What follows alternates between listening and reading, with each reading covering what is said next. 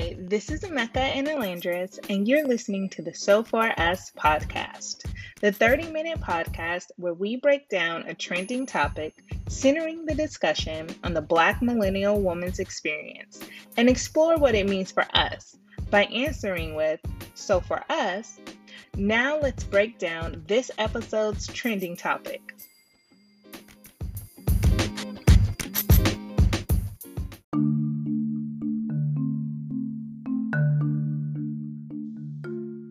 In March, it was reported that the Consumer Price Index jumped seven point nine percent in February relative to a year earlier, the largest twelve-month increase in the U S since January of nineteen eighty-two. Gasoline prices were up thirty-eight percent in the last year, prior to the recent increase related to Russia's invasion of Ukraine. Grocery bills over the last twelve months had the largest jump since April of nineteen eighty-one, with a eight point six percent jump, and costs for housing were up four point seven percent in the last year, which was the most since May of nineteen ninety-one. In this episode, our hosts discuss financial tips and lessons we've learned over the years.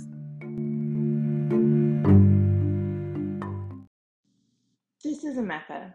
And for me, the rise in costs for everyday necessities is yet another reminder of why it is so critical for us to prioritize financial health and literacy, as well as ensure we are paid what we are owed. In March, we recognized the twenty twenty-two Equal Pay Day to bring awareness to the wage gap faced by women. But mind you, Black Women's Equal Pay Day isn't until September twenty-first because we are paid fifty-eight cents for every dollar paid to white men. So for Elandris, being a first-generation graduate, I've had to basically learn so much on my own, and I'm still learning. It took five generations from the plantation to now to start to break the generational poverty curse.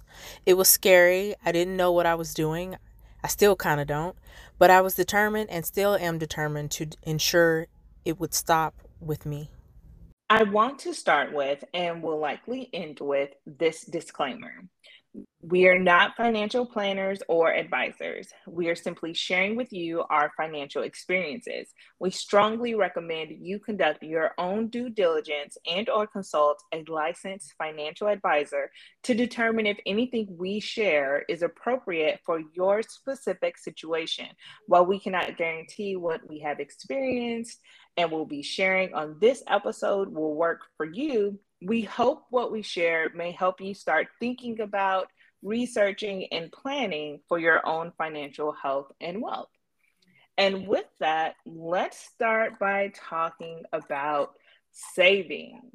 Um, because I remember years ago reading that most Americans live check to check, some check to credit card. Um, So yeah, let's start with emergency savings. What are your thoughts on that? How much do you need it? When should you start working on it? So I have talked to my financial advisor who I met when I was twenty-one in a barbershop. Uh, crazy place to meet a financial advisor, but full disclaimer, I used to work in a barbershop doing natural hairstyles. And um, one of the guys that came in to get his haircut was a financial advisor. And he, I was twenty-one years old. And he said, do you have an emergency fund? Do you have a life insurance policy? And I said, no, I don't. I got a savings account. And I just put whatever I get and I just throw it in there. He was like, but do you have an emergency fund? Like, what happens when the bottom falls out, when you have to dip into your savings, your checking? What happens when you don't have anything like securing all of that? And I said, no, I don't have one. So one thing I did learn from him, uh, well, I've learned several things, but one thing I learned from him when it came to emergency savings is having three times your amount of bills uh, that you pay for every month. Uh, currently, we're working on that. We have always been working on that because um, of that same Uh, article that you read. that most Americans don't have an emergency set of cash that they can just go to in case the tires, you need all four tires on your car, or you have a hole in your roof, or you have mm-hmm. uh, a medical emergency. Most people don't have that. And I was like, I need something like that, because I ran into a situation where I needed to have that amount of money set to the side. And I started working towards that. My family, my husband and I, we are now working towards a common goal of our bills for the for the month and multiplying that times three, trying to set it to the side, while, while also developing five other emergency stashes or um, saving stashes. To say we have one emergency fund and like four other uh, emer- uh, regular stashes to save. So yeah. I think that people need to have something set aside at all times. I agree. I think the first time that I heard about an emergency savings was when I did Financial Peace University, mm. um, which I'm not necessarily endorsing. We do not have sponsors. We do not. We do not. Uh, but that just happens to be the first time I heard of it.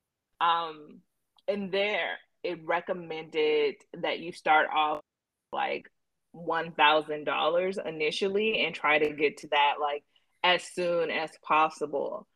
Uh, and I think that is so helpful. Uh, I remember doing that, and then I did have to use it for my car um, to pay the car insurance deductible. Uh, I was not at fault, but I think I still had to pay the deductible. Um, and it was so... It was so nice because I didn't have to worry yes. about where am I going to get this money? How am I going to get this money? I can't do this. It was just like, oh, okay. I have that five hundred dollars sitting there in that account, right? Um, so I thought that was really useful. Certainly the goal is three to six months is typically what I hear. I try to go for six months.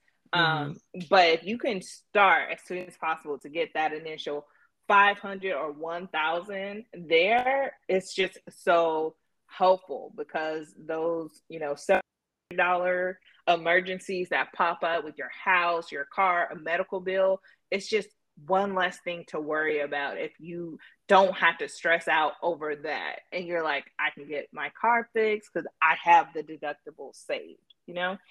Absolutely. Um, one of the things that I've seen different positions on, uh, and you kind of spoke to it. You said you all are doing um, three months worth of bills. Um, I've also seen some people say three to six months of income, uh, which is obviously harder to do um, mm-hmm. if you know if you have some leftover money when you get your paycheck. Um, that's more money to save up. But I can kind of see the value in that because if you get into that situation where you do have to, basically your three to six months emergency savings, when you're starting to look at the larger amount, when you're going by three or six months as opposed to like a thousand dollar amount, it's mm-hmm. also looking at if something happens with my employment or my income, I'll be able to still support myself. So to me, it does make sense if you can do it based on income. That would be helpful because, I mean, to live, we don't just pay our bills, right? It really depends right, on right. how you budget. Now, if you get down to the penny, your budget might include groceries and gas. But if your budget does not include groceries and gas, but you only saved enough to cover your bills, then, you know, you don't have the money for things like groceries and gas. So I guess something to kind of consider um, as your long-term goal. Um, you're going to see a lot of places that will say expenses, but if you can pull it off, I would almost want to go for the three to six months income.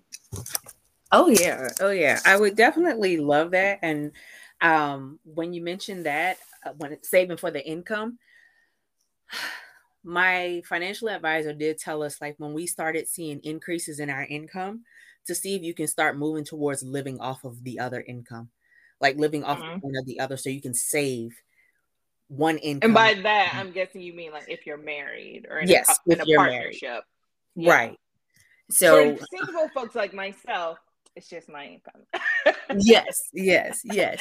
But when I was single and I wasn't married, he mentioned like whatever your pay raise, live off mm-hmm. of your base income yeah. where you're starting your savings. So I used to live well below my means. Um, I don't do that like I used to. Um, I would love to, but I got children. So, um, so it's not capable, something I'm capable of. But um, when we, before we bought our house, we lived well below our means. So we were able to actually save a lot of our income. We were a lot, we were able to save um, more than just our bills. And um, I do agree with that. If you're able to save your income, three times your income, or six times your income, definitely go for that, because bills fluctuate uh, as they do, yeah. especially rent and mortgages. Uh, they they they have a tendency to not be the same when you sign the papers. Um, so make sure that you do have enough um, if you can. And I, I think sometimes yeah. it's to start by eliminating um, eliminating things that you can live without. And and that's how it's it's very hard. I'm always trying to talk myself out of streaming services. It is so hard. I oh, did girl. drop I did drop Apple T V though. I, I I dropped it when it wasn't free anymore. I think I had it for a year. Um, and I'm always like, if you could just drop, you don't need all these streaming services, because I mean, even music. I have multiple uh, music streaming apps, and it's like you don't really. I don't right. know the last time I used Apple Music, but they still yes. money every month. See where you can live without. And like with us, we literally only pay for two streaming services. The rest of them, we figured out ways to bundle that with other things. So like mm-hmm. uh, H B O Max comes with our A T and T service. Same, same. Uh, Hulu comes with our Sprint service. So, I mean. No, I don't have that. And and I also look, I look at uh, services like Disney Plus that offers one year ser- uh, memberships, um, mm-hmm. so you can pay the one time fee instead of the monthly fee. I look yes. at those type of things. Um, when what you can I, also I, do with your premiums, I've done that before with like renters and car insurance, and it's such a relief to not have that monthly bill. So. Whenever, if I have enough j- money sitting around to just pay the full premium for like my renters or car insurance, I definitely do that. Absolutely. Absolutely. And I want to get to that point in my life where I can, when we can just pay things off, like in the beginning mm-hmm. of, of the year, and just be like, it's done for, it's done with. Like, I, I, I really believe that having that savings account, Um, that emergency savings account will definitely help when you are able to eliminate certain things that you don't necessarily need, um, and be able to put towards other things that you either desire later on, like a vacation, or um, even for you to fix up on some things that you need to fix up on, or take care of your health. I really mm-hmm. think having those funds set to the side and and doing a process of elimination will definitely help. Yeah. And also because it, um, speaking of like from the financial health perspective, when you do come across those emergencies, then you don't have to do things like use your credit card and bring up your credit debt ratio, or take out like a payday loan or something like that, that can be really detrimental to your financial health.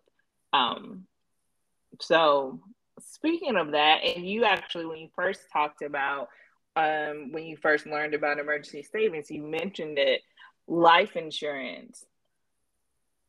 That oh, yeah. um, is so important that I, I think people don't, well, younger people probably don't think about as much. And a friend recently shared with me what her previous agent told her, which was that life insurance is not for the person who passed away. Life insurance is for the living, right? right. Um, it's about protecting your loved ones pass away they don't have to scramble to figure out how they can pay to give you the type of burial or cremation and service they want to give you. Um, I think typically it's at least probably ten thousand dollars, uh, mm-hmm. which I feel like for many people, that's a lot of money to try to pull together for an unexpected yes, death of a loved one if they don't have life insurance in place. Um, I'm in the process of actually looking into some additional life insurance. I have life insurance through my employment and it's good, but you just never know what you could get laid off or anything. And then all of a sudden you just don't have life insurance. And as you get older, you know, it gets more expensive and harder to get. Yes, it is. Yes, it is. And with COVID, I will say this, with COVID, it's beginning to get a lot more expensive as well. Um, mm-hmm. We tried to get um, a policy on um, some relatives, older uh, relatives of ours mm-hmm. who don't have it. And mm-hmm. they wanted five hundred dollars a month for mm. wow. uh, two hundred fifty thousand dollars. And mm-hmm. I'm just like, that's just not feasible. Wow. Um, And and so we wanted to make sure that they had enough life insurance to take care of their, not only their burial, but whatever type of financial debt they may have, mm-hmm. their home, right. their vehicles, like other things that come into play that people don't think about when mm-hmm. someone dies. Yeah. Um, for me, when it comes to life insurance, like I got my first life insurance policy at twenty-one independently. Because I was working in a, a a barbershop, and of course, when you work in a barbershop, you don't it doesn't come with the same benefits of a regular employer where they take care of most of your um your your benefits. So you have to take mm-hmm. care of your own benefits. Um, right. And I still have that policy, um, and I pay into Great. that policy for years. I've developed uh, we my husband and I we ended up getting policies for ourselves with the same financial advisor. Um, independent of the companies that we work for. And we also were able to get our children on as riders. So we have, we have policies on them as well. So we have something in place to take care of the four of us in case something mm-hmm. happens to any one of us with beneficial when with beneficiaries. Um, and I, and I cannot stress this enough, like in our community, we don't talk about these things. Like one thing that is going to happen if you are a living person, you will die. That's one thing we we can guarantee that on this episode. That's the right. one thing we can guarantee. Right, right. We cannot guarantee anything else in this world outside of the fact that somebody will die. And I hate that, you know, like people say, well, I just don't want to talk about it because that's hard to talk mm-hmm. about. I don't want to think about it. Right. Like you have to want to think about it. It's going to happen, whether yeah. you are ready for it or not. It is going to happen, and it would be best if you were to be ready in that case. There is something exactly. else I wanted to mention about life insurance policy, uh, having a life insurance policy is, um, I can't remember if it was a term life or a whole life policy, um, but we were able to withdraw funds out of our policy to help to pay towards our home. And I... I cannot imagine that that borrow it's like taking against a loan, but you're also paying it back with your monthly payments um, that you're paying on your policy outside of the loan that you've taken. And, yeah. and I, and I cannot say like, that was so beneficial. Now, remember, I had been paying on this policy since I was twenty-one years old, and I, it's been over a decade that I've been paying on this policy. So I had a nice amount of money to help put down for my home, my first home. People don't look at life insurance like that, like it being something as beneficial as that. Yes, it it brings down the amount that somebody's going, your beneficiary is going to collect, but you may have needed it in that time. Right. I would guess that's probably a whole, maybe even a universal, but I am yes. not a life insurance agent. Y'all heard the disclaimer. So I don't know. Yes. Google it and ask an advisor. Um, but yes, that, that is possible with some forms of life insurance, but that goes to kind of what you are speaking to. One, um, having the conversation, and two, looking into um, what your elders have in place, because some of them might not have anything in place. Um, some of them may think they have something in place and they don't, because like you brought up term insurance. Some people mm-hmm. have term insurance that expires, okay? Yes. And you get up into your sixties, seventies, eighties, nineties and find yourself without insurance if maybe you relied on a insurance and it has expired. So you need to look at that. Sometimes people think they have um, whole or term life insurance, and they actually have A D and D, uh, which is, what is that? Accidental and disability. Yes. And death. And so there are very specific ways in which you would have to die to qualify to get those life benefits. That is not probably going to be helpful for most people, but people will get that, because I know one of my banks, I think the credit union, um, mails me stuff all the time being like, here's some whatever A D and D insurance for you to get. So people might get that and they sign up for it and they think they're covered, and they're not. So you really have to have those conversations with your family members. Think about who in your life, if they passed away today, which God forbid, hopefully they don't, but if they did, who of those people you probably, if they did not have insurance in place, you would have to cover um, their burial, their funeral, like you said, their um, any debts or anything like that, right?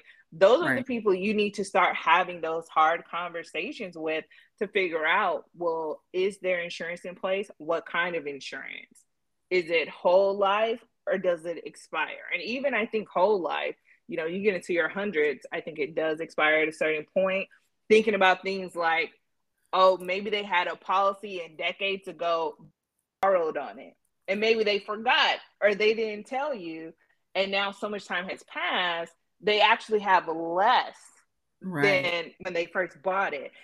You need to have those conversations, find out what people have in place, and then start doing your research to figure out, well, what do we need to have in place, you know, because right. that's protecting, again, to what my friend's agent told her, life insurance is for the living. It's about protecting those who are still here. Um, so yeah, I think it's really important to have those conversations about what type of insurance benefits we have in place and what we need to add on for further action. Um, another thing you talked about, kind of, and it made me think of this other subject, which is something I do, because I think I heard like a friend who does it, and I don't think everybody does it, but it was interesting, so it's something that I do. Um, you had mentioned um, living off of one income, uh, which made me think of my checking system that I have. I have two checking accounts. One checking account that I do all of my auto pay bills through. And then I have another checking account that's where the rest of my paycheck goes. And that's where I um, have my money that I use for groceries, gas, going out to eat, and anything extra. I consider it basically my allowance. And that mm. helps to prevent me from ever spending unintentionally money that should be covering a bill, because I don't touch that account. I transfer the money that will cover the bills for the month to that account. I have the auto pay, so those are getting paid. I don't have to worry about that, and I also don't have to worry about, oh no, I just spent so much at the restaurant and that cut into my cell phone bill. Um, right. So, have you ever heard of that or that or? So we do that, um, okay. but in the opposite direction. So we have the account that um, we do direct deposits from our jobs from, mm-hmm. and that account handles all of our bills, and we transfer uh, money into like um, different, in, into an allowance account. Mm-hmm.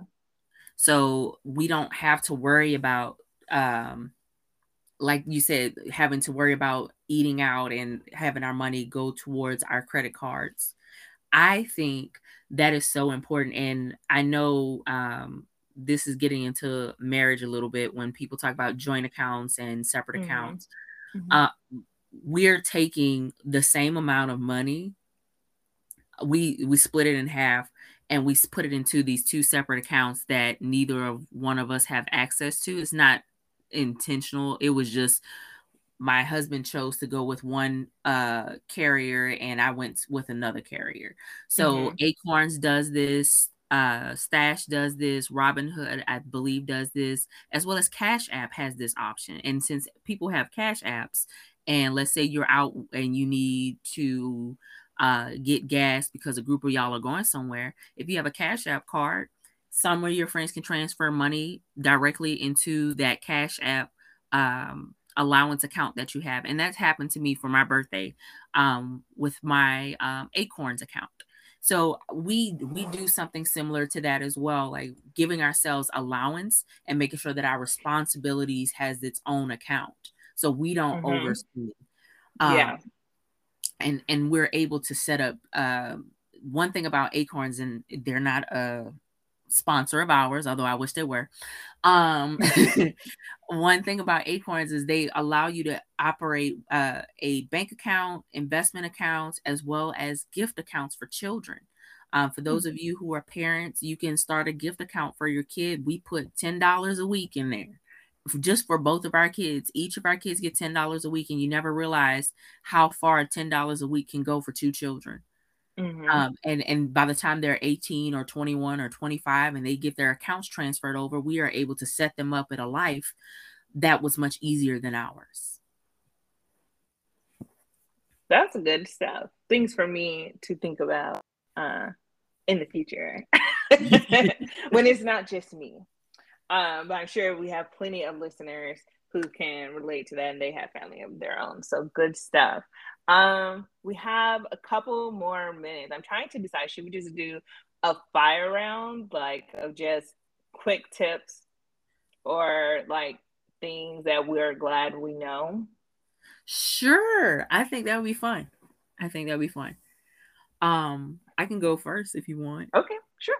All right. So, um, I would like to speak to, and I know I say they're not a sponsor for us, but um, they're not. Um, but Acorns, Stash, and Robinhood, I would put in like forty dollars a month in those accounts, and they invest at a smaller level, um, especially Acorns and Stash. And then a few years later, like I had forty dollars a month for like maybe like two years, and I generated five thousand dollars in investments, and I was able to use that cash.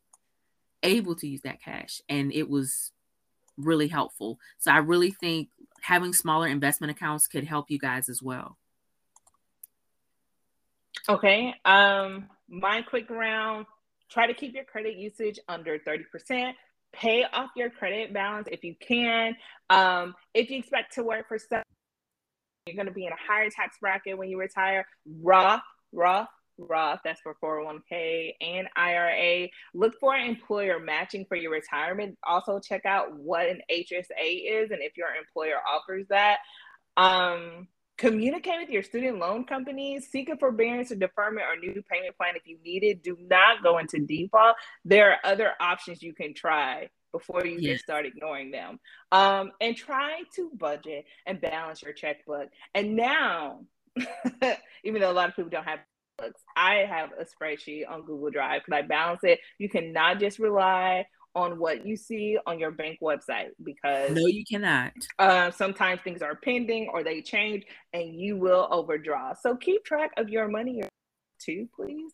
All right, but let's end with my disclaimer again because you knew I said from the beginning I was going to say it again. We are not yes. financial planners or advisors. We have simply shared with you our financial experiences. We strongly recommend you conduct your own due diligence and or consult a licensed financial advisor to determine if anything we have shared is appropriate for your specific situation. While we cannot guarantee what we have experienced and shared on this episode will work for you, we hope that we have shared what we have shared may help you start thinking about researching and planning for your own financial health and wealth.